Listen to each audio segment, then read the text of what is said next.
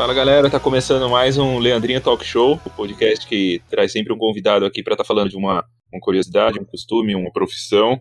E hoje eu tô trazendo um grande amigo meu aqui, o Ricardo, pra falar sobre a profissão dele, que eu acho que é a profissão do passado, o que hoje chamam de criador de conteúdo, eu imagino, né? Mas é muito mais que isso. Ele é o fundador, o criador da, da H C Noir, uma... produtora que bombou aí, principalmente no auge da cena emo, e foi migrando e foi se adaptando, e hoje tá aí com a migração pro Deu Clique, e a gente vai falar um pouquinho sobre isso. Tudo bem com você, Rick? Seja bem-vindo ao podcast. Oi, tudo. Obrigado pelo convite, tudo tranquilo.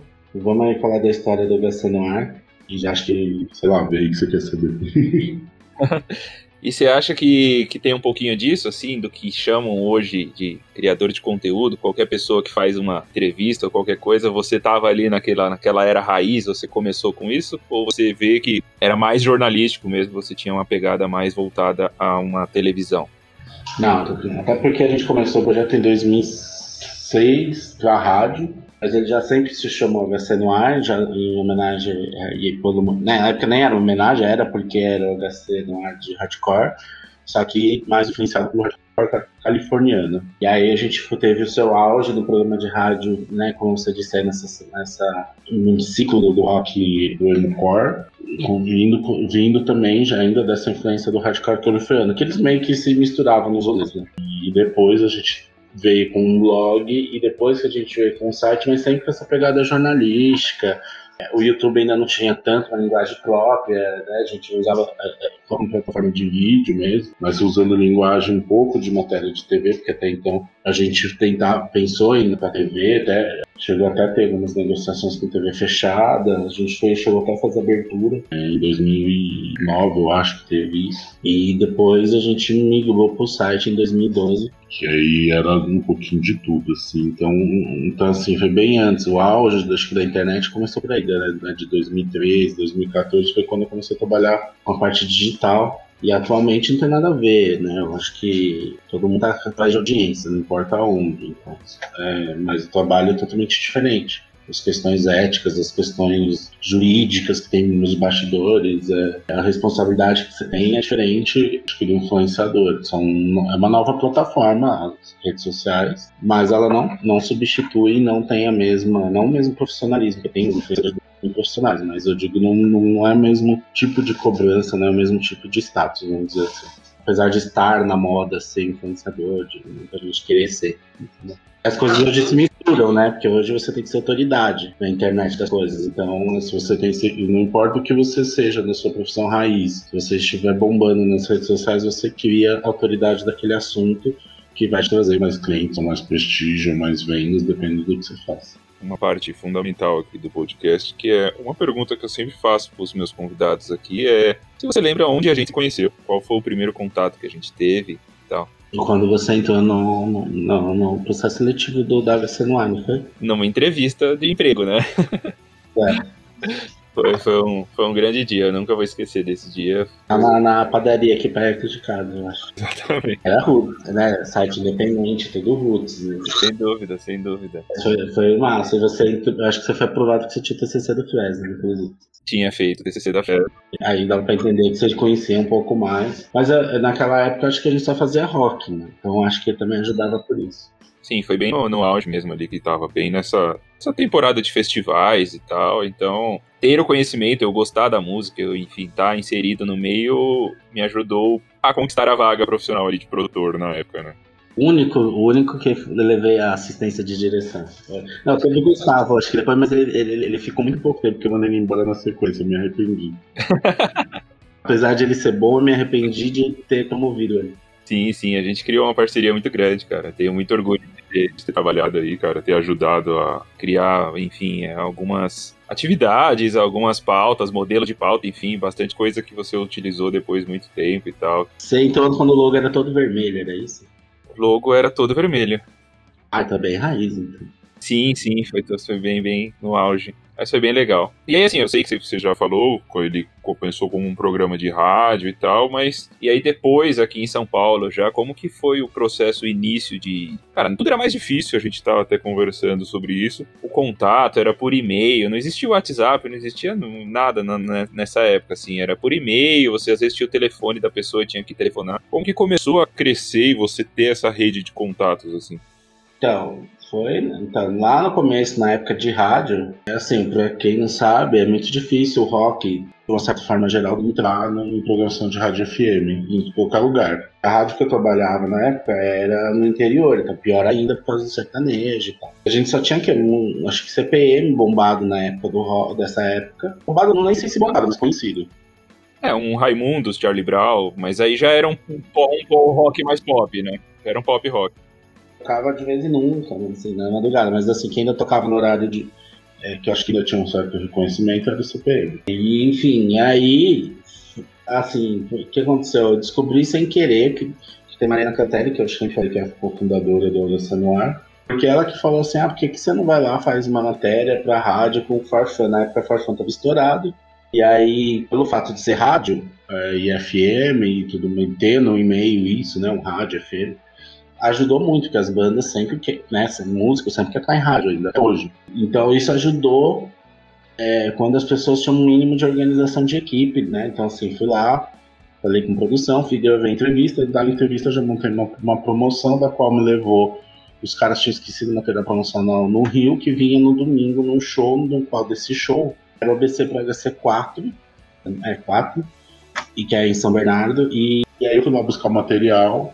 E aí eu descobri N X Zero, é, Reitinho, é, acho que Fresno também tava, teve análise de bandas que estouraram, bandas que ficaram estouradas só no independente, mas tinha quatro mil pessoas num rolê que eu não conhecia. É, o A B C pro H C era um festival gigantesco mesmo, assim, que fez história aqui no A B C. Quando eu vi isso, olhando como produtor de conteúdo, hoje eu falo produtor de conteúdo, mas como produção, né, pra ter uma ideia, tá, levei, montei um projeto no para a rádio, na época eu ainda estava terminando a faculdade de rádio e T V, apesar de já ter experiência na área, eu montei um projeto e levei para a emissora, e aí a gente começou a produzir as pressas, né, e aí a gente começou, o que que eu ia fazer? Vinheta, então fui atrás de banda para fazer vinheta, aí a banda mestre da B C fez a primeira vinheta, depois é, a gente queria os I Ds das bandas principais, que, né, para quem não sabe o que é I D, é as introduções, quando os artistas falam, ah, você tá na rádio X e tal. E a rádio no interior, eu tinha que produzir isso aqui e ao mesmo tempo produzir as coisas que estavam no, no auge do mainstream ao mesmo tempo. E aí foi difícil, você colava, aí eu, assim, eu sempre tive, né, a credencial, o documento da rádio, mas imagina, eu chegar lá, no, aí, aí tinha na faculdade o Alexandre, que foi o meu primeiro produtor, ele mora em Valinhos, e aí ele e voltava e me ajudava a ir para os interiores, que estava de colchão no estado inteiro, para Santos. E a gente começava a entrevistar, chegar nas bandas, os produtores estanhavam, os produtores às vezes falavam, mano, tipo, achava mentira, até porque o programa não estava no ar. E, a gente, e aí foi a primeira dificuldade. E aí, no fim, depois, a gente, o programa escreveu em março de dois mil e sete. O negócio ficou sem controle, chegou a ter quatorze mil bandas no sistema. E a gente já estudou com a comissão do N X Zero, foi quando a gente fez amizade com a galera do Universal Music, eles tinham acabado de ensinar, expliquei lá como que era. E aí dessa, aí dessa, que era o pessoal ainda que trabalhava com o Rick Bonadio, junto com a Universal, com a Arsenal Music, os caras começaram a me abrir porta no elevador. Enfim, aí foi indo, né? Os programas foram pro ar, as bandas viram que teve uma promoção grande, as bandas falavam, então, né? Não tinha muitos veículos abrindo espaço, a gente era o único em rádio F M até então, né? Pra banda independente. E aí foi conquistando os contatos, e assim, na, na, na, realmente, na, no, acho que tinha começado no Facebook, e no e-mail mesmo, e na caruda, na ao vivo, entendeu? Pegando telefone, essas coisas. E aí, bombando a rádio, mas aí tudo áudio ainda, e quando que você teve o start de migrar pro, pro vídeo, e enfim, aí frequentar os eventos, fazer as gravações, as reportagens? Então, assim, sinceramente eu não lembro quando foi esse clique de falar, vamos fazer vídeo. Eu não sei se, eu acho que de repente vontade de sempre ter fazer T V, eu sempre gostei de T V, já tinha trabalhado em T V, sempre gostava de trabalhar em T V, já tinha trabalhado nessa altura na M T V, e acho que na Band, e já também depois eu tinha ido pra rádio. Eu tinha passado já por esses lugares, e aí eu pensei, eu acho que fazer alguma coisa parecida com T V, porque também não tinha definição de conteúdo de linguagem pro YouTube. com o servidor de vídeo sempre foi caro.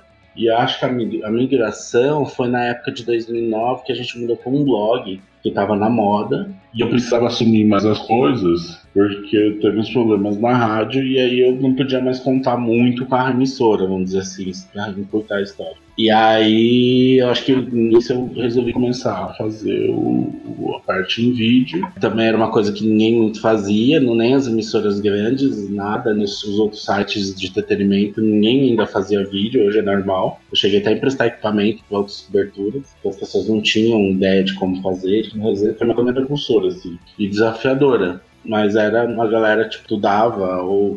era formada em rádio, T V ou jornalismo, curtia, então assim, então... E...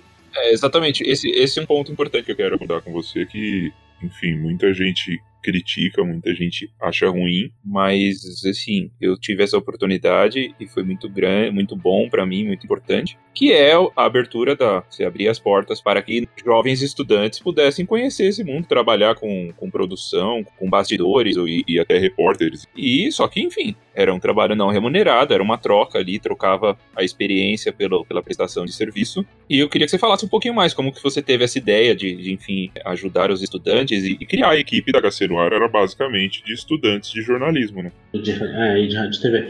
As coisas foram acontecendo. Eu acho que porque eu também tive muita ajuda para entrar em rádio, na Jovem Pan, na Metropolitana, nem sempre também foi remunerado. Nessa época eu tinha acabado de passar por dois filmes que ganhavam uma mixaria. Mesmo formado, já era formado. A área é difícil, então assim, você tem que mostrar network, conhecimento e se dedicar. E é aquela velha história, acho que em qualquer área, né? Só que a gente acha que é pior ainda, porque nem sempre as vagas vão pro jornal ou para um site de, de emprego. Então, é, é muito... E, e a gente mexe com, com grana, né? Tipo, na, na, nas coisas, nas empresas. Então, não dá para você colocar as pessoas que você não conhece, que você não sabe o que vai entregar. Então, alguém tem que ensinar, né? Então, acho que do mesmo jeito que me ensinaram, não, a vida inteira a gente me ajudou e me ensinou muita coisa, mas ao mesmo tempo, é, eu acho que foi daí que saiu, entendeu? Tipo, pensei, ao mesmo tempo, tipo, é legal, eu preciso, mas é, é uma oportunidade. Eu sempre encarei como uma oportunidade. Cada processo seletivo, a gente recebia e-mail, recebia mensagem no Facebook xingando a gente. Mas, assim, nem, nem me abalava, entendeu? Mães e pais que vieram falar merda, entendeu? Mas tá isso, né? Tem uma, acho que passaram noventa e poucas pessoas, quase, no longo dos anos, e pelo menos uma galera curtiu, a maioria, e outras realmente ficaram na profissão, e é isso, entendeu? É, sim, não, eu acho muito importante, e cara, e era real mesmo uma oportunidade, assim, era tipo uma entrevista numa semana, na outra semana você tava contratado, tipo, dentro do camarim do N X Zero, que na época era, sei lá, uma das maiores bandas do Brasil, assim, então era conversando com, sei lá, os produtores da, da Arsenal Music, enfim, marcando entrevista com o Rick Bonadio, era algo assim, que realmente acrescentava, era a profissão é, ali na... não era tipo... Pra ser café, entendeu? Exatamente, ninguém era contratado ali pra, pra, pra fingir. Realmente você ia pra... tinha que produzir, tinha que escrever pauta, e chegava no local, tinha que conversar pra entrar no evento, pegar credencial. Era realmente uma, uma grande opção. E, e, e tem pessoas hoje que estão aí na, na Band, na, enfim, em todos os lugares aí trabalhando, e trabalharam com a gente. Santana... Tem gente na Globo, tem gente na, na S B T, tem gente em rádio, na, na Nativa, se não me engano. Tem gente que foi para assessoria de imprensa, tem gente que está em produtoras de audiovisual de, de renome, né? Eu, eu participei do Pesadelo de Cozinha através de um ex-produtor da H C. Então, assim, tem de, de várias coisas. Então, tem assim, quem eu acho que soube aproveitar e fez o corre, e quis mesmo entrar na área e se dedicou e, teve, e tinha uma oportunidade, também a oportunidade, porque às vezes a pessoa queria, mas tinha outros cuidados mais urgentes, né? Não dava para se dedicar tanto, é, conseguiu, não conseguiu, entendeu? É, ele não é um mercado fácil, não é uma coisa fácil de se dedicar, entendeu? Então é, era uma, e era uma experiência real, assim, então, e assusta também, porque eu entendo que assusta um pouco. Porque a pessoa tá achando que vai ficar lá imprimindo copo, fazer pautinha e entrevistar os caras em meia hora, que nem na faculdade. E nem as faculdades não entregam a realidade, entendeu? Nenhuma. Você pode fazer mais vagabunda a F A A P, que dizem que é a top, não vai te dar a realidade, porque numa entrevista que você tem cinco minutos e você não é a Globo para fazer o que você quiser, né? É, você vai ter que fazer sua entrevista ali de em três, quatro minutos e, e, e acabou o assunto, entendeu?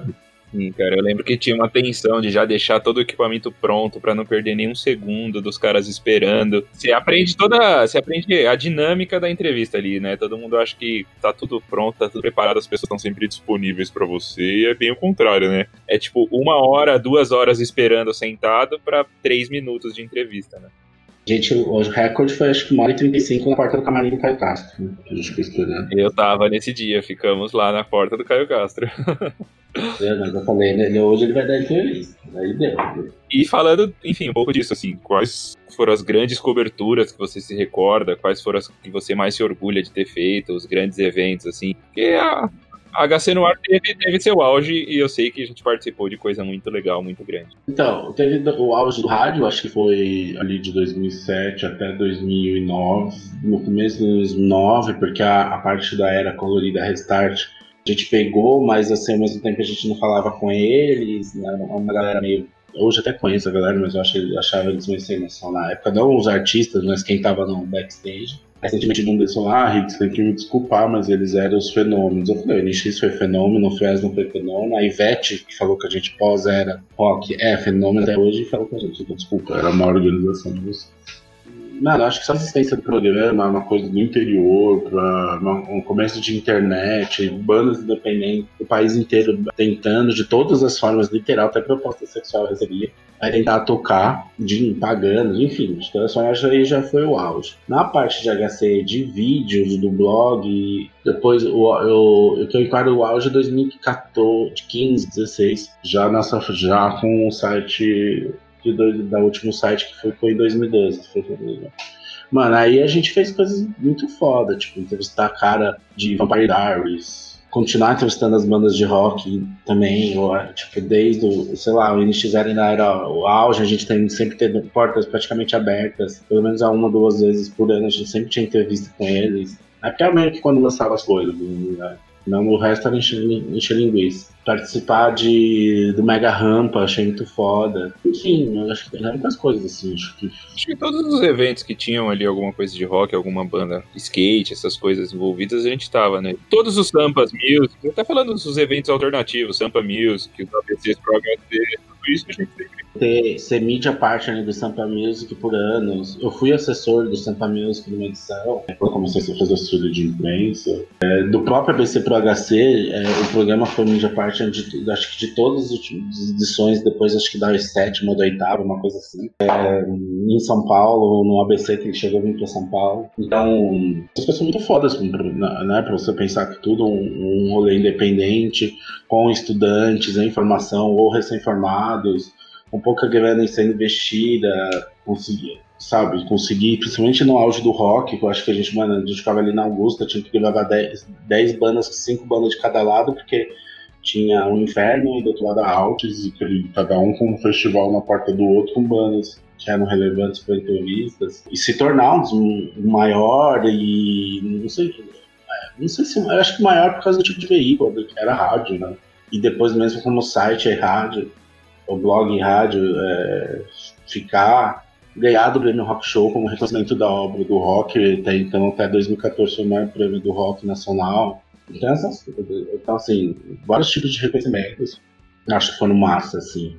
É, eu acho que uma coisa que tinha também, pra quem não conhece o trabalho da H C, que a gente tinha de interessante era tentar fugir do padrão de uma entrevista, de, de show, que era chegar lá e perguntar pro, pro cara qual a expectativa dele pro show.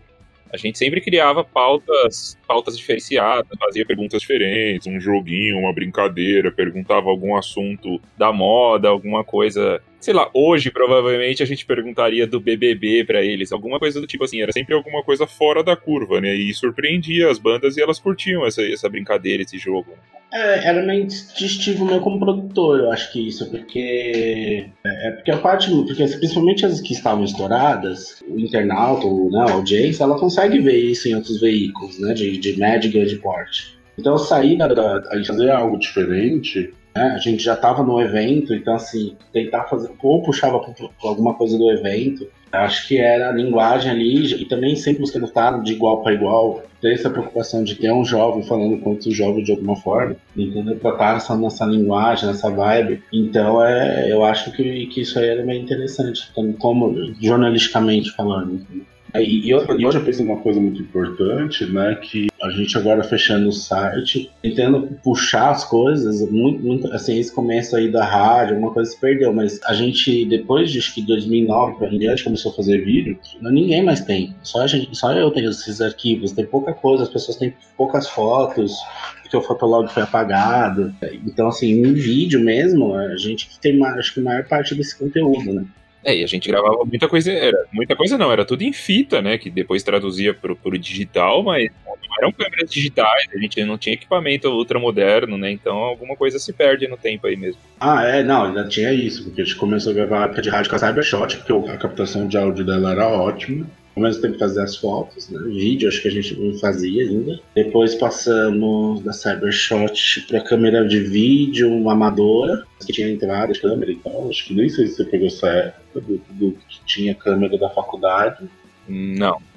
É, era um perrengue, tinha que... Enfim, criar um cabo especial para poder o microfone entrar e ter o retorno ao mesmo tempo. Tem um jeito lá. Depois que a gente passou, acho que pra... Aí algumas vezes teve câmera profissional que a gente alugava em alguns eventos. Depois passou a câmera de foto profissional. E aí hoje a gente usa tudo no celular. Os celulares já atingiram um nível até acima do que a gente utilizava na época, sem dúvida. É, não, mas aí foi, foi coisa de Deus, porque eu queria continuar usando câmera, só que aí o mano da noventa e nove roubou o motorista e tal, teve processo, blá blá blá. E aí, enfim, aí não deu muito certo o processo, e aí eu fiquei uns dois anos com a câmera emprestada, o cara, uma gente boa, nunca me cobrou um real pra usar, que eu acho que foi talvez o que você usou, não sei. E aí depois, aí quando o cara pediu a câmera, eu fiquei, mano, fodeu, vou ter que comprar uma câmera, como que vai fazer? Aí eu acho que deu nem dois meses, eu ganhei um telefone da Samsung, meio que na sorte, assim, e aí já comecei...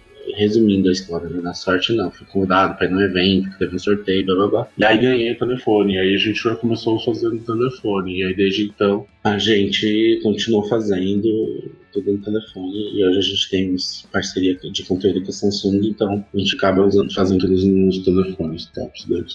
Sim. Bom, a gente falou aqui de toda a parte glamurosa, e isso é uma coisa que você sempre gosta de falar, que todo mundo acha que é só glamour essa, essa profissão. Mas eu quero que você conte os perrengues, as, os eventos que a gente foi e tinha, sei lá, três pessoas na plateia, entrevistas que não rolaram, isso teve bastante também, né? Ah, teve, porque assim, a gente... Pensar que a gente está fazendo o rock, que dos gêneros é menos com estrutura, por, sei lá, N questões, que não tem o caso, mas é essa a realidade. E aí o cara não tem um assessor, às vezes ele não tem um produtor que sabe lidar com mídia, não tem, às vezes não tem público, e aí o cara tá na bad e ainda tem que dar uma entrevista. Então teve perrengue desde, como eu te falei, lá do começo, para as bandas confiarem, desde depois que a gente já era conhecido, né? Todo mundo brincava ali no bastidor comigo que a gente era a Globo da, do, do rock, que a gente estava lá, e sempre com estrutura, com equipe. É, né, tá, assim, quando compara até os outros sites que seriam os concorrentes, a gente tinha uma puta estrutura. Mano, pegamos de tudo, né? Briga com, de, de integrantes saindo da banda, no hangar. Horas esperando pra falar com os caras, banda que disse que ia falar e não quis depois falar. Essa dificuldade mesmo de logística de tipo três, quatro eventos no, no dia, né, de, band, de rock, depois não só mais de rock, e você tem que ter equipe ou se matar correndo, fim de semana perdidos, feriados perdidos. Assim, perdido trabalhando, né? Assim, aprendendo mesmo. Eu lembro de um evento que a gente foi, cara, eu, não, não, eu, eu tento lembrar o nome da banda, mas eu não me recordo, que era um evento de uma... Era vocalista, era uma moça loira, eu não vou me recordar. A gente foi gravar numa escola. Tinha zero público. E eu curtia a banda, e eles não iam tocar. Eles iam cancelar o evento. E aí eu lembro que você foi lá e falou assim, cara, o meu produtor é muito fã, ele veio pra ver o show de vocês. E simplesmente a banda fez um show pra mim. Eles tocaram só eu, só pra mim. Só eu conhecia as músicas, e só eu cantei, e eu cantei ali junto com a vocalista.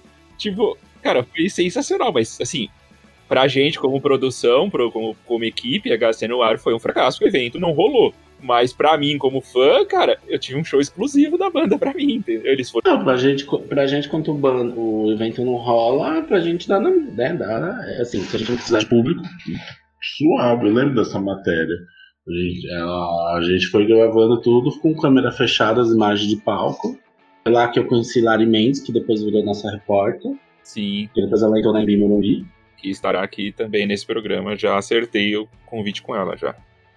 Certíssimo, agora tá lá na Rede T V. Acho que foi a primeira que saiu da H C e foi pra mídia e tá até hoje. Sim. Que daí fiquei na bad quando ela saiu e tal, né? Porque ela era a musa do, do programa, né? Era, entre aspas, nossa cansada. E as bandas piravam nela, então até ajudava a fazer, fechar as coisas que eu falava que ela queria fazer e tal. É, enfim, sei lá. Nos falam que é machismo hoje em dia, né? Esse evento da escola foi, foi muito marcante pra mim, porque eu lembro que foi, foi engraçado. Foi. A Ízia, fiquei... É na Flávia, vocalista, é na Flávia. Vou procurar, inclusive, se tem no Spotify, porque eu, eu não lembrava o nome da banda, então eu nunca mais ouvi as músicas, entendeu? Preciso... É Easy com dois I, Z. Eu acho que tem sim, porque eu achei umas bandas antigas lá. Enfim. Ah, mas eu lembro, foi isso. Então, assim, pra você foi, marcou por causa disso, né? Eu também gostava da banda. A banda tava daqui conhecida por causa da M T V. Antigo, e o projeto era beneficente e tal, e eu acho que não é que não tinha público, acho que é porque era dentro da escola, tinha menos gente, acho que era para um público restrito, eu não lembro. É, e foi um público meio rotativo, tipo, a galera entrava, meio que fazia uma doação lá e vazava, assim, não... era um evento muito longo e tal. Eu lembro que quem foi a repórter foi Nath da Hatch. Sim, que era de uma banda também, e a banda deu entrevista pra gente também. Exato, da banda Music, que ela também era, já estava na Band já nessa época, ela já era pauteira da Band. Exatamente, exatamente, isso.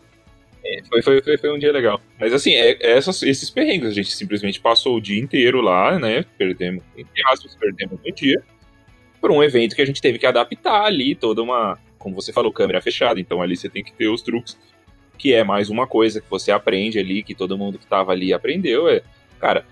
esconde o jogo aqui da realidade como foi, filma o palco e tal, e fizemos uma reportagem. Mas tem esses perrengues, né? Eu acho que o principal perrengue é a espera, né? É, a vida é feita de espera. Na, na, na, sempre a prioridade é o artista, e se tiver que esperar, vamos esperar, né? É, até hoje é assim, não adianta. Espera ou o sistema guerra. Isso que eu ia falar, são dois, eu gosto quando você falava do sistema guerra, que é, são duas coisas, ou você espera e você vai entrevistar ele, a certeza de que você vai entrevistar, ou é aquele momento em que, que você tá todo mundo esperando e o cara desce do carro, o cara sai de uma porta e tal, e aí é cinquenta microfones na boca do cara e você vai na guerra torcendo pra, pra conseguir fazer uma pergunta, alguma coisa, né? E isso eu lembro que você, você incentivava muito os repórteres a não terem medo disso, não é? Tem que enfrentar e tem que ir lá, e a gente conseguiu muitas coisas. Exato. A mais famosa de que eu dei a bronca hoje em dia, é, ainda como H C no Ar, foi no Neymar, né? Se eu não tivesse dado a bronca na menina, até, eu tava sem entrevista até hoje. E, mas saiu, né? Saiu, tipo, mano, porque não, foi um evento que a Red Bull chamou, não, chamou a gente. Nós, eu não sabia assessor, que a, a atual assessora do Neymar era uma de uma banda sertaneja, uma dupla sertaneja. Então ela já meio que me conhecia, ela que falou pra chamar a gente e tal. E aí a gente foi, era lá no instituto dele, na praia. E falaram que ele ia atender veículo por veículo. Quando eu cheguei lá e vi que eram cento e oitenta pessoas de vários lugares do mundo, eu falei, não vai atender. Mas, né, a gente já tem experiência, não vai atender. Aí eu, eu, eu não sabe, nunca tinha feito nada de esporte, falaram de zona mista, depois que eu fui entender que era tipo um red carpet. É, exato. E eu falei, beleza, né? E aí, mano, colocou essa mídia do mundo inteiro, assim. Mano, é literalmente cento e oitenta pessoas eu vi na pista. Me posicionei lá, falei, mano, a gente, como a gente né, falou que ele ia atender, a gente perguntou, pelo menos três perguntas vai rolar, né? Imagina, na guerra, se conseguir uma, já... Aí ele entendeu realmente as pessoas, só que ele entendeu meio que fazendo uma meia-lua em cima das pessoas. Então, assim, quem estivesse na, na, nesse meio da meia-lua não falava com ele. E aí, uma vez, a primeira vez a gente ficou nessa meia-lua. Aí eu, aí eu porque a minha lá ficou tímida, eu quase dei na cara dela. Eu falei, mano, pelo amor de Deus, esquece educação, esquece tudo. E sai gritando, se bobear, puxa ele no, pelo braço, né? Óbvio, de uma forma educada, mas chama atenção. E foi que, aí na, na, a gente saiu daquele lugar, foi pro outro lugar que calhou de, de ele parar. E, e foi bem na época que ele tava falando de a mudança dele do, do Barcelona, Barcelona pro Paris Saint-Germain, então ele tava evitando realmente a imprensa fa- pra falar de qualquer coisa. E aí a gente perguntou alguma coisa de exemplos pro jovem, de ser o exemplo, alguma coisa desse tipo, e ele voltou e falou, puxou ele pelo braço já falando a pergunta e voltou. E falou, né? Foi tão, e assim, foi rápido, acho que tem um minuto de resposta, mas naquele evento, com aquela quantidade, super valeu, porque metade não falou com ele. Essas coisas, às vezes é, a gente se dava por satisfeito porque a gente via que os outros veículos não conseguiram o que a gente conseguiu, né? Então... Eu acho que o único meio independente, que pelo menos que eu fiquei sabendo, era o nosso, entendeu? Assim, os outros era S P N, Globo, S B T, S B T não, Band, é, Fox Sports, é, os, os pica da, do fora do Brasil que vieram pra cá também, então tá assim, era um evento realmente global, tipo, a gente teve, essa matéria foi salva, foi importada ainda no site atual, pela rele... não só pela relevância do Neymar, mas por causa da dificuldade, tipo assim, a repórter de... falava inglês, também fez o comeback dela agora pro site, a Jaque, e eu tinha que ajudar ela com as entrevistas em espanhol, porque a gente também entrevistou os jogadores, porque eles eram jovens, e se o nosso site é dos jovens, não tinha, não, não tinha senso falar só com o Neymar, né, e, tá... e pra render a matéria também, que eu não ia voltar com um minuto, né? Entrevista de matéria. E foi muito divertido. Ela tem amizade com os caras do, do Egito até hoje, entendeu? Então foi, foi, foi bacana, foi um evento diferente, uma coisa que, né, tinha esse desafio de língua, de explicar o que ia fazer, de explicar as perguntas, o game, tudo. Depois a gente quis, que quis tirar foto com o ganhador do campeonato no meio do campo, a gente conseguia também, umas coisas assim. E as guerras até hoje existem, né? E a guerra que eu falo que é, essa aí é as que você citou, é a guerra desorganizada, quando o cara chega e você tá lá de, na porta fazendo doido, vendo o que acontece. E essas aí que são pseudo organizadas, né? Até antes da pandemia a gente fez de novo Simone e Simara na guerra, uma galera de novo, sem, sem falar, sem qualquer ideia, entendeu? O celular é mais difícil, porque você não tem, nem sempre, a gente não tá gravando nada com o microfone de mão, então assim, aquela coisa assim, ah, porque tem o negócio da câmera, você te dizer se você é mais ou menos profissional, as pessoas dão mais importância pra câmera de vídeo, grande, entendeu? É, a câmera, a câmera ela dava uma imponência, eu fui câmera muitas vezes, eu... Cara, ele tem, ela tem um espaço, ela ocupa um espaço, né, então você põe no meio de duas pessoas, você ocupou aquele espaço, porque ninguém vai, vai empurrar a sua câmera, enfim, apesar disso acontecer. Mas você toma, você toma um espaço ali, tem uma imponência, a câmera e o microfone na boca da pessoa, já era, entendeu? Era uma forma até de você conseguir relevância, né? Exatamente. Tanto que eu alugava só pelo fato do status, tecnicamente não precisava. Bom, e aí você falou do Neymar, enfim, já falou de Simone e Simaria, era um pouco disso que eu, que eu quero abordar. Cara, a cena do rock, ela foi é, acabando, né, apesar da frase o rock não morreu, mas ela foi acabando, principalmente o hardcore, que a gente cobria muito, ele foi saindo da mídia, foi saindo do mainstream, enfim, não foi saindo das gravadoras, e a gente teve que fazer essa migração, eu, eu participei bem do comecinho ali, eu saí logo depois, mas participei, e cara, a gente foi pra rodeio, fomos pra funk, fomos pra balada teen...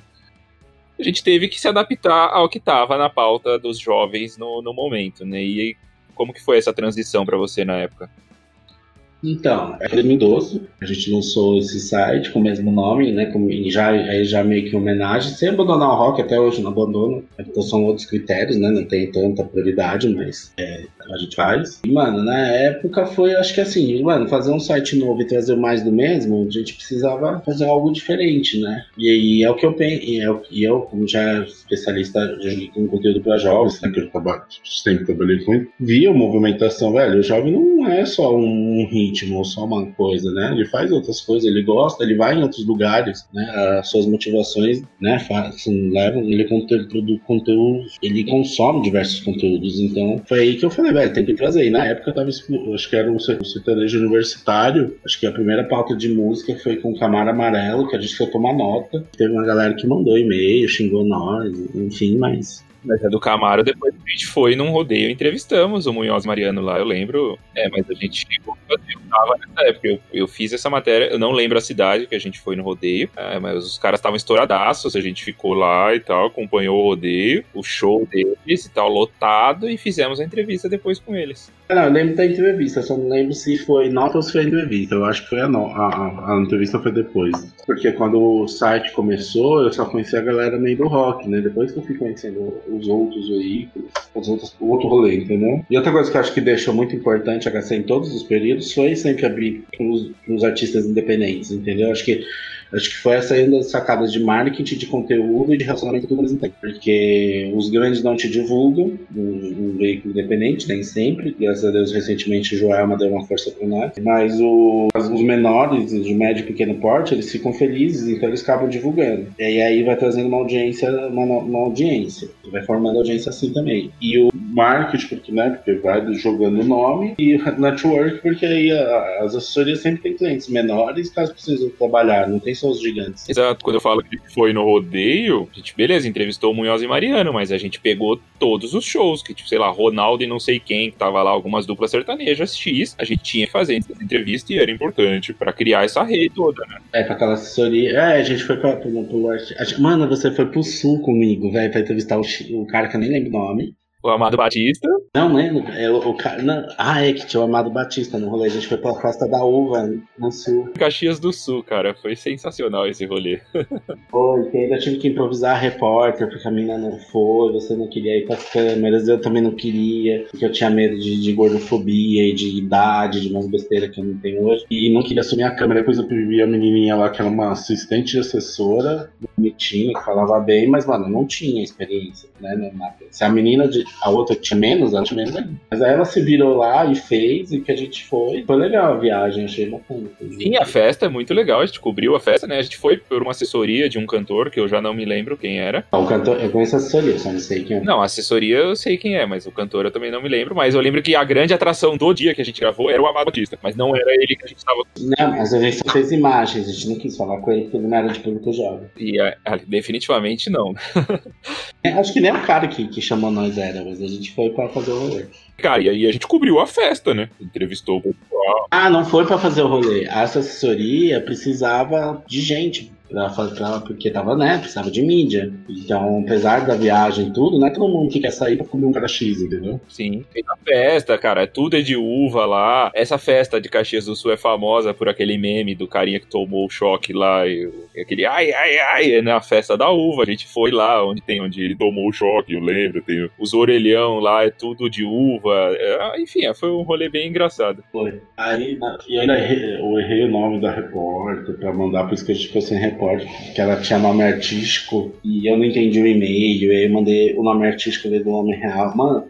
Aí eu fui cancelar a volta dela, porque a ida eu tinha conseguido trocar. Não, eu consegui trocar a volta, mas a ida eu não consegui, aí no final cancelaram tudo. Aí a gente teve que se virar. Foi, foi engraçado. Foi um perrengue, foi um perrengue chique, é isso mesmo. Entendeu? A gente tava num hotel, tava tudo bacana e tal, mas foi perrengue chique. Eu lembro, cara, e depois eu lembro de outras, tipo, Campinas, que a gente foi numas baladas teen lá, que tinha que entrevistar, cara... Ai, saudades, a gente parava num gordão pra comer, agora não... Cara, e a gente entrevistava criancinha de doze, treze, catorze anos em, em, em matinê, e tinha que fazer jogo... A gente entrevistou, ah, entrevistou o M C Gui, que não falava nada, né? Gui, sim, sim. Dentro da van dele a gente entrevistou o M C Gui. É, que a gente era... era legal que era uma matéria paga... Não muito, assim, pagava os custos, mas não deixava de ser paga. E ao mesmo tempo, o, o, o... tinha que se matar pra colocar. Lá também a gente fez o Projota, já tá no B B B. A gente foi a primeira entrevista com o Projota. É, depois a gente fez na Copa do Mundo também. Eu tenho uma foto dele, eu, ele e a taça da Copa do Mundo. Sério? Lá aquela pauta da Coca-Cola? É, na, na cobertura da Copa do Mundo a gente entrevistou o Projota também. Ah, ou foi daquela da, da FIFA FanFest que tem a Anitta? Não, não foi nesse. Ah, com a taça foi com a Coca-Cola lá no Itaquerão. Foi no Itaquerão, isso. A, a taça estava em exposição e aí o Projota... O Projota estava lá? Não sabia. Não é nada disso. Eu, ele e a taça. Mentira, ele estava lá, não sabia disso. Enfim, eu tenho a foto da taça também.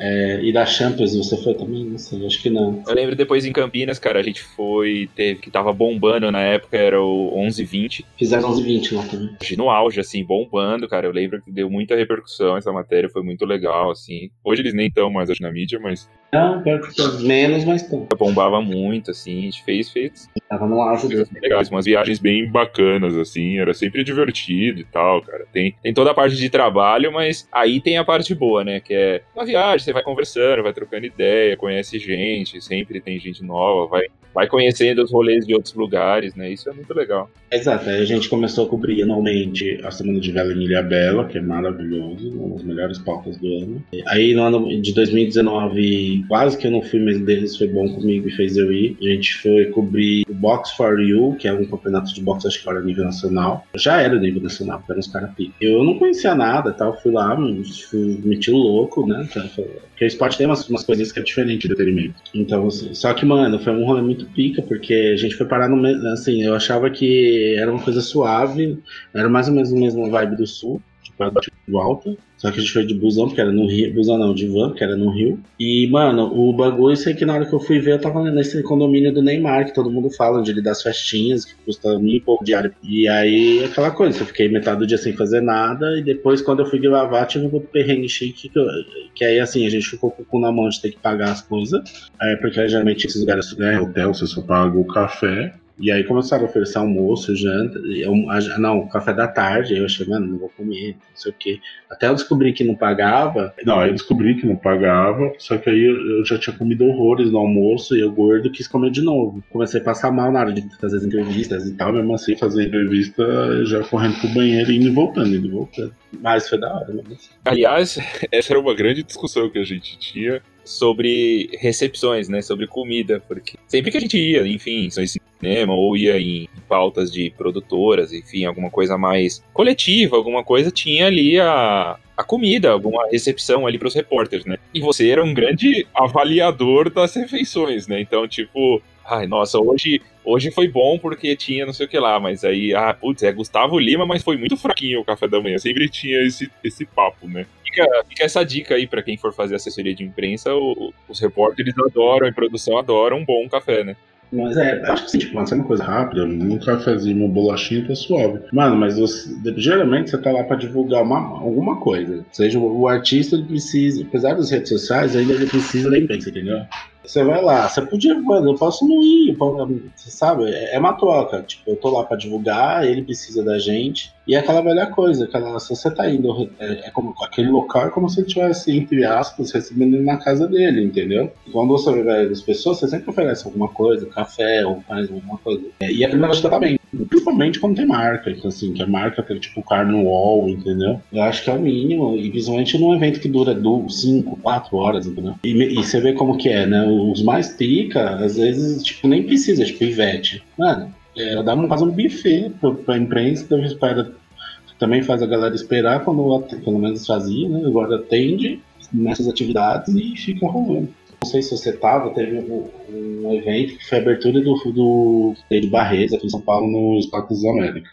Não, esse não. Desculpa, no Vila Country, não foi nos Parques das Américas, foi no Vila Country. Mano, um par de artistas chegando, pá, mano, eu acho que era pra chegar nove horas, ia rolar a madrugada inteira.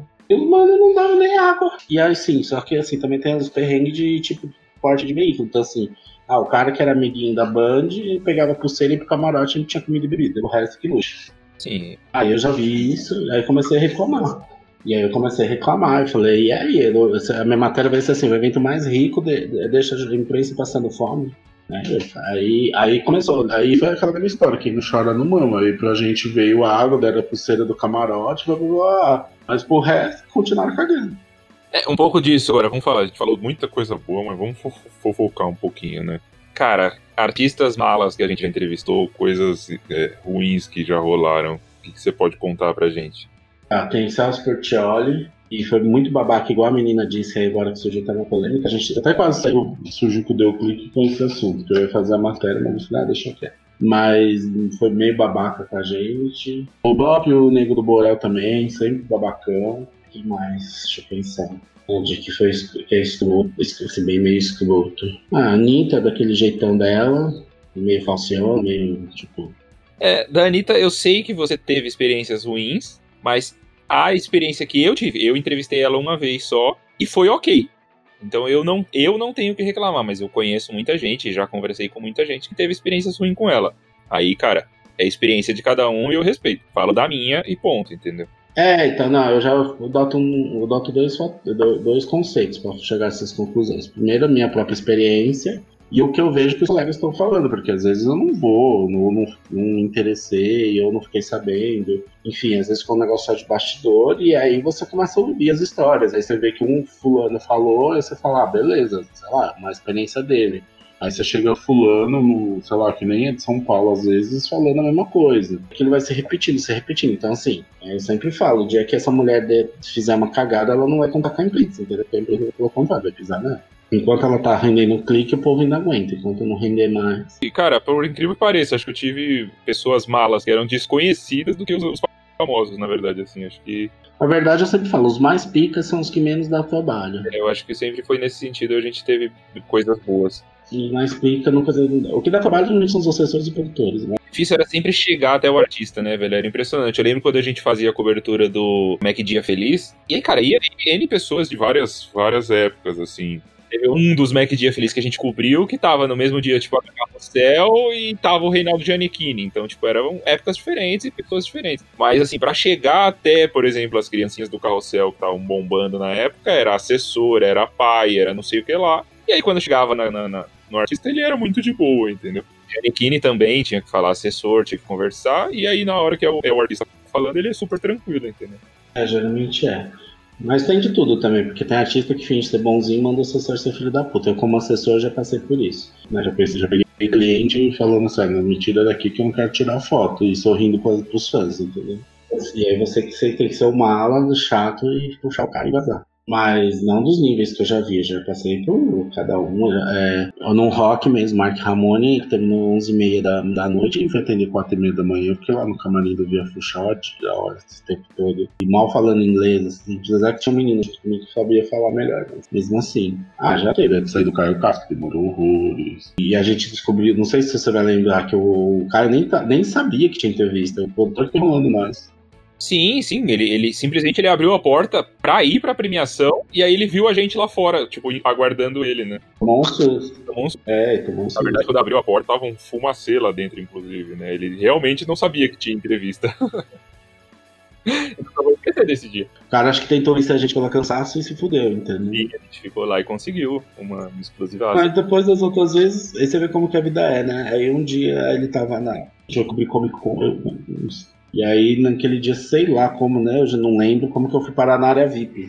Era da Fini, nessa época eu nem tinha parceria com eles, não tinha nem conhecido. E, e eu sei que eu... Ah, não lembro como que eu parei, eu parei lá. E aí, do nada, tira uma máscara de um personagem e é o Caio Castro. E na, aí tinha o Caio Castro e não tinha ninguém mais de imprensa, só tinha eu. Aí eu fiquei lá, tipo, fiz entrevista, em, é, é, acho que foi em áudio, não sei, porque acho que não tava com a câmera, nada, não lembro como foi. Mas eu lembro que não foi em vídeo. E não sei se foi no mesmo ano, no, mesmo, no, no ano seguinte, no mesmo lugar, que aí eu acho que eu descolei o lugar. A gente fez Thiago, Thiago Live, foi a mesma coisa, não tinha mais nenhum jornalista, entendeu? Porque todo mundo já vai do adaptações de Windows. E aí a gente já sabendo que não vai rolar, a gente foi fazer de outra forma, né? Cara, e assim, uma, uma das coisas que a H C Noir faz cobertura é de cinema, e assim, pouca gente sabe como que funciona um esquema de cabine, você assistiu um filme que todo mundo quer assistir uma semana antes, alguma coisa antes, assim, conta pra gente como que funciona, cara, muita gente não sabe, você assina um contrato lá de, de, de silêncio, né, que não pode falar nada, não pode divulgar nada, enfim, é, explica um pouquinho como funciona a cabine de cinema, esse privilégio. A cabine nada mais é que uma sessão normal, só que antes da pandemia era no período da manhã, e aí... oito horas da manhã, assim, né? É, tipo, dez horas você tem que estar lá, dez horas você tem que estar lá, você assiste o filme, às vezes tem os cafés da manhã maravilhosos, às vezes tem, não tem, às vezes tem mimo, enfim, às vezes não tem nada, você assiste o filme, e aí às vezes tem embargos, que esses embargos determinam quando você pode falar mais detalhadamente do filme, se você falar eu gostei ou não gostei, beleza. Principalmente em redes sociais, né? Mais reviews, falarem de uma forma mais detalhada, às vezes eles põem um embargo.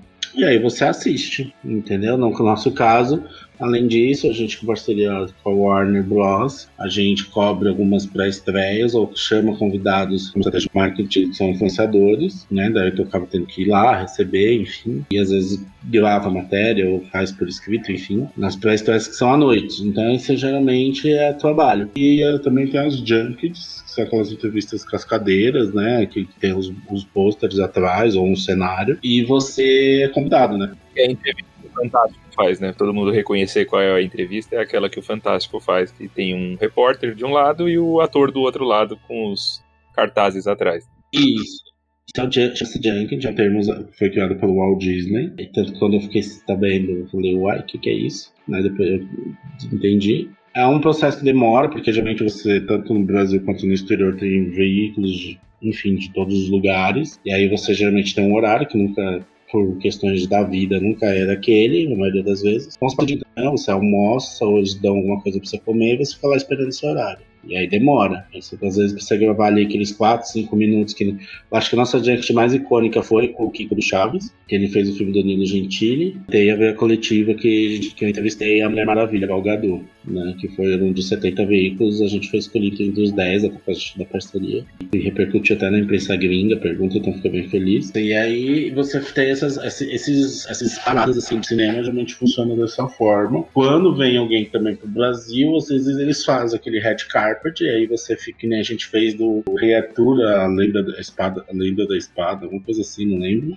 Com o mesmo cara que fez um seriado, é, não é rebelde, anarquia, anarquistas, uma coisa assim. Mas é o povo manja quem é. E aí a gente tava lá, mó bonitinho, escrito seu nome e tudo mais. E aí você vai lá, entrevista as pessoas, nesse caso só esse ator, mas o resto do elenco. E as coisas de séries é essa vibe também. Sim, eu lembro desse, desse esquema de cabines. Eu trabalhava, né, sempre, sempre trabalhei e tinha e trabalhava na H C, né, então eu não podia ir às cabines porque eu estava na hora de trabalho. Mas eu lembro que uma, a única cabine que eu fui, na verdade eu fui numas três que eu ia de férias, quando eu estava de férias às vezes eu, eu te acompanhava, mas a, a cabine que eu estava trabalhando e eu pedi pro meu chefe ir para você ir, foi quando estreou o Hobbit, que era antes foi o Senhor dos Anéis, enfim, ia ter, ia ter a premiere de, de O Hobbit. Eu falei, Rick, me escala, eu preciso ir, eu nem sou da equipe de cinema, mas você precisa me mandar nessa... Né? Ah, é, nessa época tinha as equipes separadas, é, né? Exatamente. E aí você me liberou, enfim, foi até, entre aspas, um, um, um merecimento ali, um prêmio, por, por, enfim, tava... Tava trabalhando legal e... Mas, então, muita gente, muita gente realizou sonhos, assim, né? Teve a menina que conheceu o S B T, que pra ela era o tudo. O outro que teve isso de entrevista, enfim, de conhecer pessoas, né? Como você falou tudo do filme. Então, assim, tem gente que fala. Além da experiência, realiza sonhos, né? Como, como foi das coisas. Eu tenho tatuagem de três bandas no meu corpo. E duas delas eu conheci pela H C no Ar, entendeu? A Fresno eu já conhecia, mas eu digo, eu tive a oportunidade depois de entrevistar, enfim, ter contatos, mais contatos com eles pela H C. Ah, sim, o C P M. O C P M eu conheci na H C no Ar, eu já, eu já tinha, tipo, pegado autógrafo, qualquer coisa do tipo, mas a oportunidade... Você estava na pauta do... na lendária pauta do, da Virada Cultural? Sim, a clássica Virada Cultural. A gente teve que se matar pra entrevistar a, a Pitty. Sim, e, e também teve aquela Virada Cultural da Fresno e Farfã, que a gente ficou lá no camarim com eles, lá, lá dentro. Filmou uma hora. Né? Uma festa lá, lá atrás e tal, cara. A gente, os caras deram dinheiro pra gente comprar comida pra eles e tal. Ah, de verdade, me lembro dessa parte. É. Eu lembro de você gravar uma hora, porque eu acho que eu fiquei tão puto que eu registrei isso. Não, é, a gente gravou. E da Lari, e da Lari chamada atenção pelo Fresno, porque ela tava um, um pouco mais alcoolizada. Exatamente, porque os caras pediram pra gente comprar bebidas e liberaram a bebida pra gente. E aí, velho, era uma latinha pra nós e duas pra repórter bonita, né? Infelizmente, era, era o que acontecia. E aí acabou que ela bebeu um pouquinho demais. Mas foi legal, foi legal.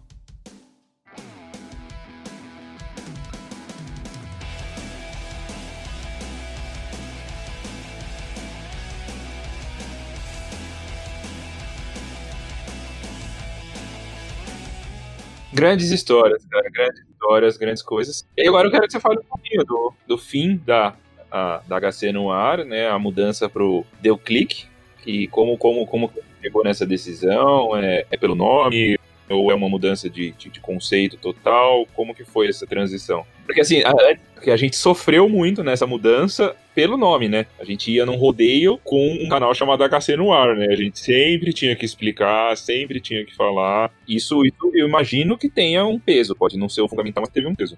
Tá, assim, eu acho que com o longo do tempo, pelo menos as assessorias já conhecia, já se tornou uma marca. De público, a gente conseguiu manter até antes das redes sociais uma grande audiência, depois que as redes sociais ficou mais ou menos, mas o site existe, já tem muito tempo, né, tudo deu, a gente terminou, a gente comemorou os doze anos, e logo na, quando fez, logo depois dos treze eu já sei lá. O que chegou do motivo foi assim, tinha a, a questão do nome, mas muita gente achava que eu tinha que assumir o nome, assim, né? E eu achava muito pesado assumir o nome. Aí você vira uma marca, né?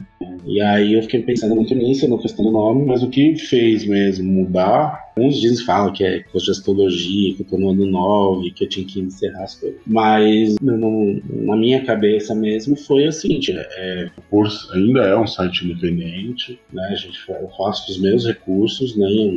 Diferente da sua época que ainda família precisava de ajuda. Hoje eu faço tudo com meus recursos, eu sou só a mão de obra mesmo da galera, ninguém investe um real mais. Pelo crescimento, porque aí eu comecei a fazer assessoria de imprensa, consegui investir num site e, e, e assumir ele, assumir ela como uma ferramenta de divulgação.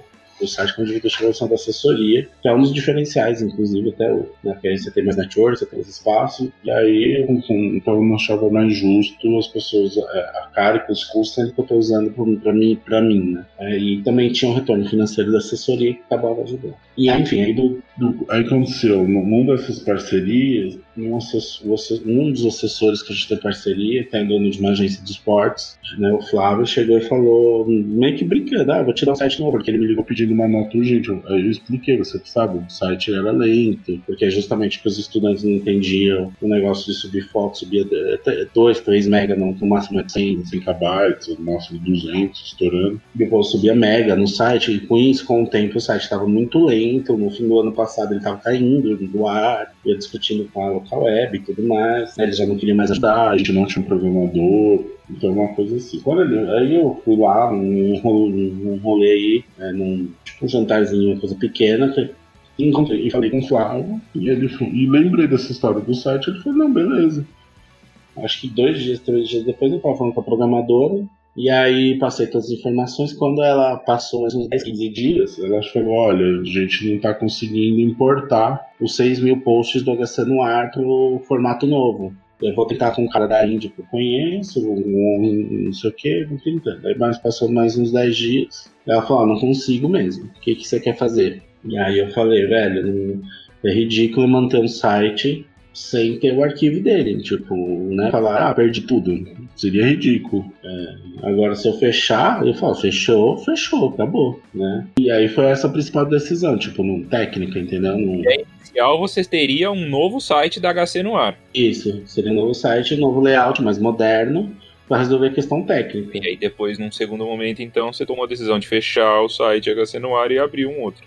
E abrir um outro, e aí veio o desafio do nome. Aí entrou a parte do nome. Do nome, e porque não, quando você muda o nome ou o logotipo, velho, fudeu, você tem que mudar tudo. Custo de tudo, tudo que você tiver com o seu nome, e eu achando que as coisas digitais seriam as mais fáceis e são mais difíceis, tipo, a gente não conseguiu migrar o nome do Facebook. Hum, sim, tem isso. Aliás, inclusive, falando em coisas não digitais, eu encontrei na minha mudança os meus cartões. Eu tenho uma caixinha de cartão ainda de, de apresentação que a gente utilizava. Você tem do, do laranja, né? Tem o cartão laranja. Cartão lar... o... eu... Ah, tem, um... é, tem o cartão laranja, o laranja. Acho que você teve o azul, ou não? Tive menos quantidade. Eu tenho uma caixa do laranja e o azul eu gastei ao longo do tempo. Eu acho que eu tenho o azul, se você quiser. É, e aí, enfim. É. Aí, quando ela me chegou nisso, aí eu liguei pra um monte de gente que eu confio, marqueteiros, assessores, enfim, designers, enfim. Liguei pra uma galera pra ver o que eles achavam de nome, né? Se eu devia, o que eu devia, o que eu devia fazer. Aí todo mundo, na maioria, concordou que eu tinha que fechar, eu tinha essa questão do nome, né? Muita gente às vezes nem falava. Que, mas é, depois da festa abriu, ah, eu achava meio complexo, não sei o que, vai ser melhor mesmo. E aí a gente resolveu ir, e aí aquela coisa, mano, um logo, tipo, mano, né, percebe, para coisas maiores, não dá pra fazer com, com esses aplicativos que fazem automático as coisas, né? É, e aí a gente falou, eu falei, fudeu, né, porque vou ter que fazer um logo e pra ontem.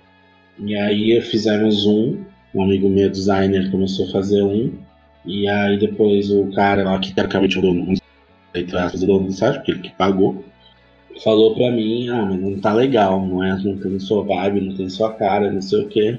E aí surgiu a ideia de outro logo, ligado com outra pessoa, e aí o logo saiu. Começou a pegar formato, e aí assim, eu tenho os grupos que os joviais, né, de várias idades também, comecei a mandar, né, pra influenciador, o que que você, influenciadores amigos meus, o que que você faz, né, que são um pouco mais velhos, pros adolescentes, pro público que atingiu o site, né, e aí assim, não, não tinham ah, alguém falando nada, e aí, e aí nisso também no processo do nome, eu já tinha decidido que ia colocar meu, meu, meu nome como subtítulo, pra, pra justo pra isso, entendeu, porque as pessoas ficavam muito na minha família, olha, você, você é a cara do site, você faz, você já tá fazendo as matérias, você até pela própria timidez da equipe, não, não, as pessoas não guardam relação, um ou outro que se destacou nesse sentido de networking, né? E ultimamente eu tô indo pra frente das câmeras, então é, a gente decidiu por isso, em vez de pôr o meu nome mesmo, que eu achei mais pesado, né? Eu acho que não preciso um pouco. E aí eu falei, não, vamos fazer um nome e deixar meu pôr Rick Nobre. Eu vi que tem notícias da T V com o Daniel Castro, o cara do Estadão também já tinha feito alguma coisa parecida.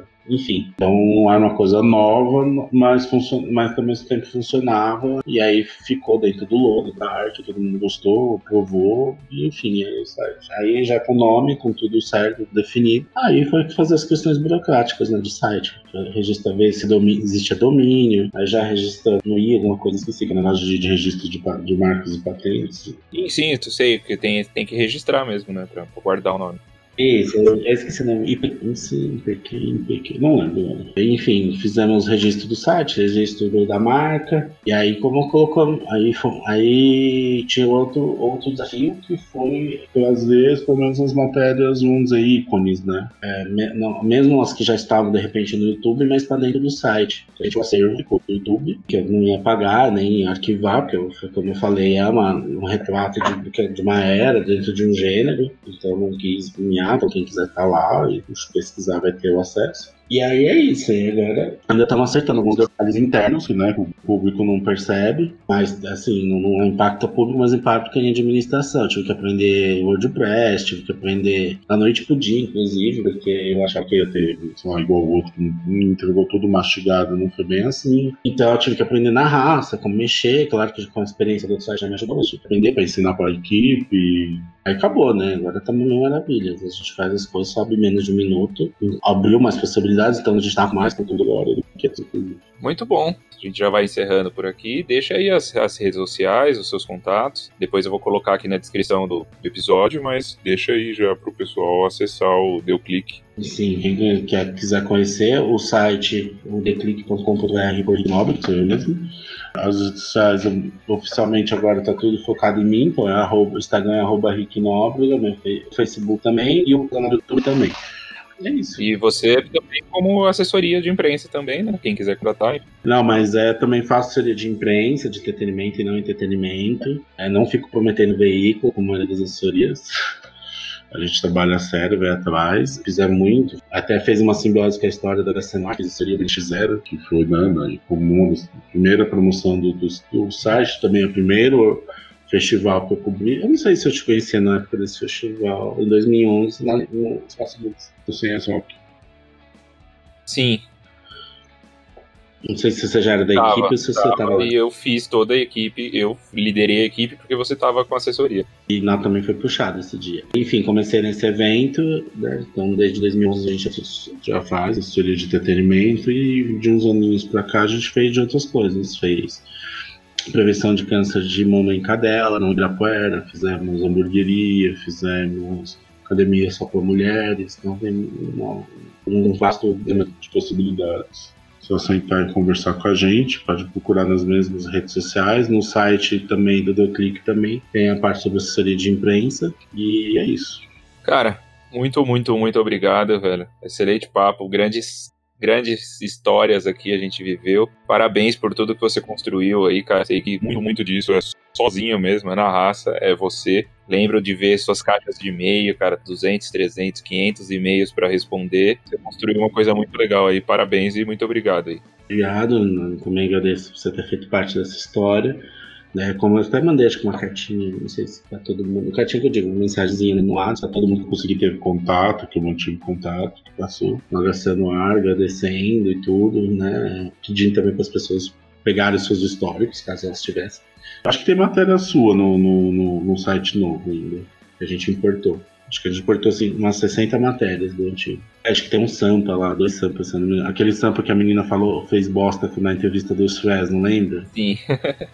Então acho que essa aí eu pus. Enfim, aí então tem essas, essas matérias todas é, lá no site. É isso, aí tá tudo lá. Quem quiser conferir, pra gente não pagar, não perder toda a história, né? Tem um pouquinho. E as notícias novas, a novidade do site que a gente tem, coisas que a gente não tinha. Então, tipo, no, por exemplo, diversidade, sobre, assunto sobre diversidade, assunto sobre ficar bem de forma geral. é, viagens e rolês, tinha espaço pra, é, definitivamente assim, para séries de forma oficial, para tecnologia de forma oficial, não tinha. E graças a você e todo mundo que via, né, não só a mim, mas todo mundo que participou e ajudou. Hoje a gente tem parcerias de conteúdo com grandes marcas, como Samsung, como Warner Bros, Universal Music, HyperX, enfim, e acho que é isso. Bom, sigam lá arroba Leandrinho Silva no Instagram e o arroba Leandrinho Talk Show no Instagram também. Valeu, galera. Muito, muito obrigado.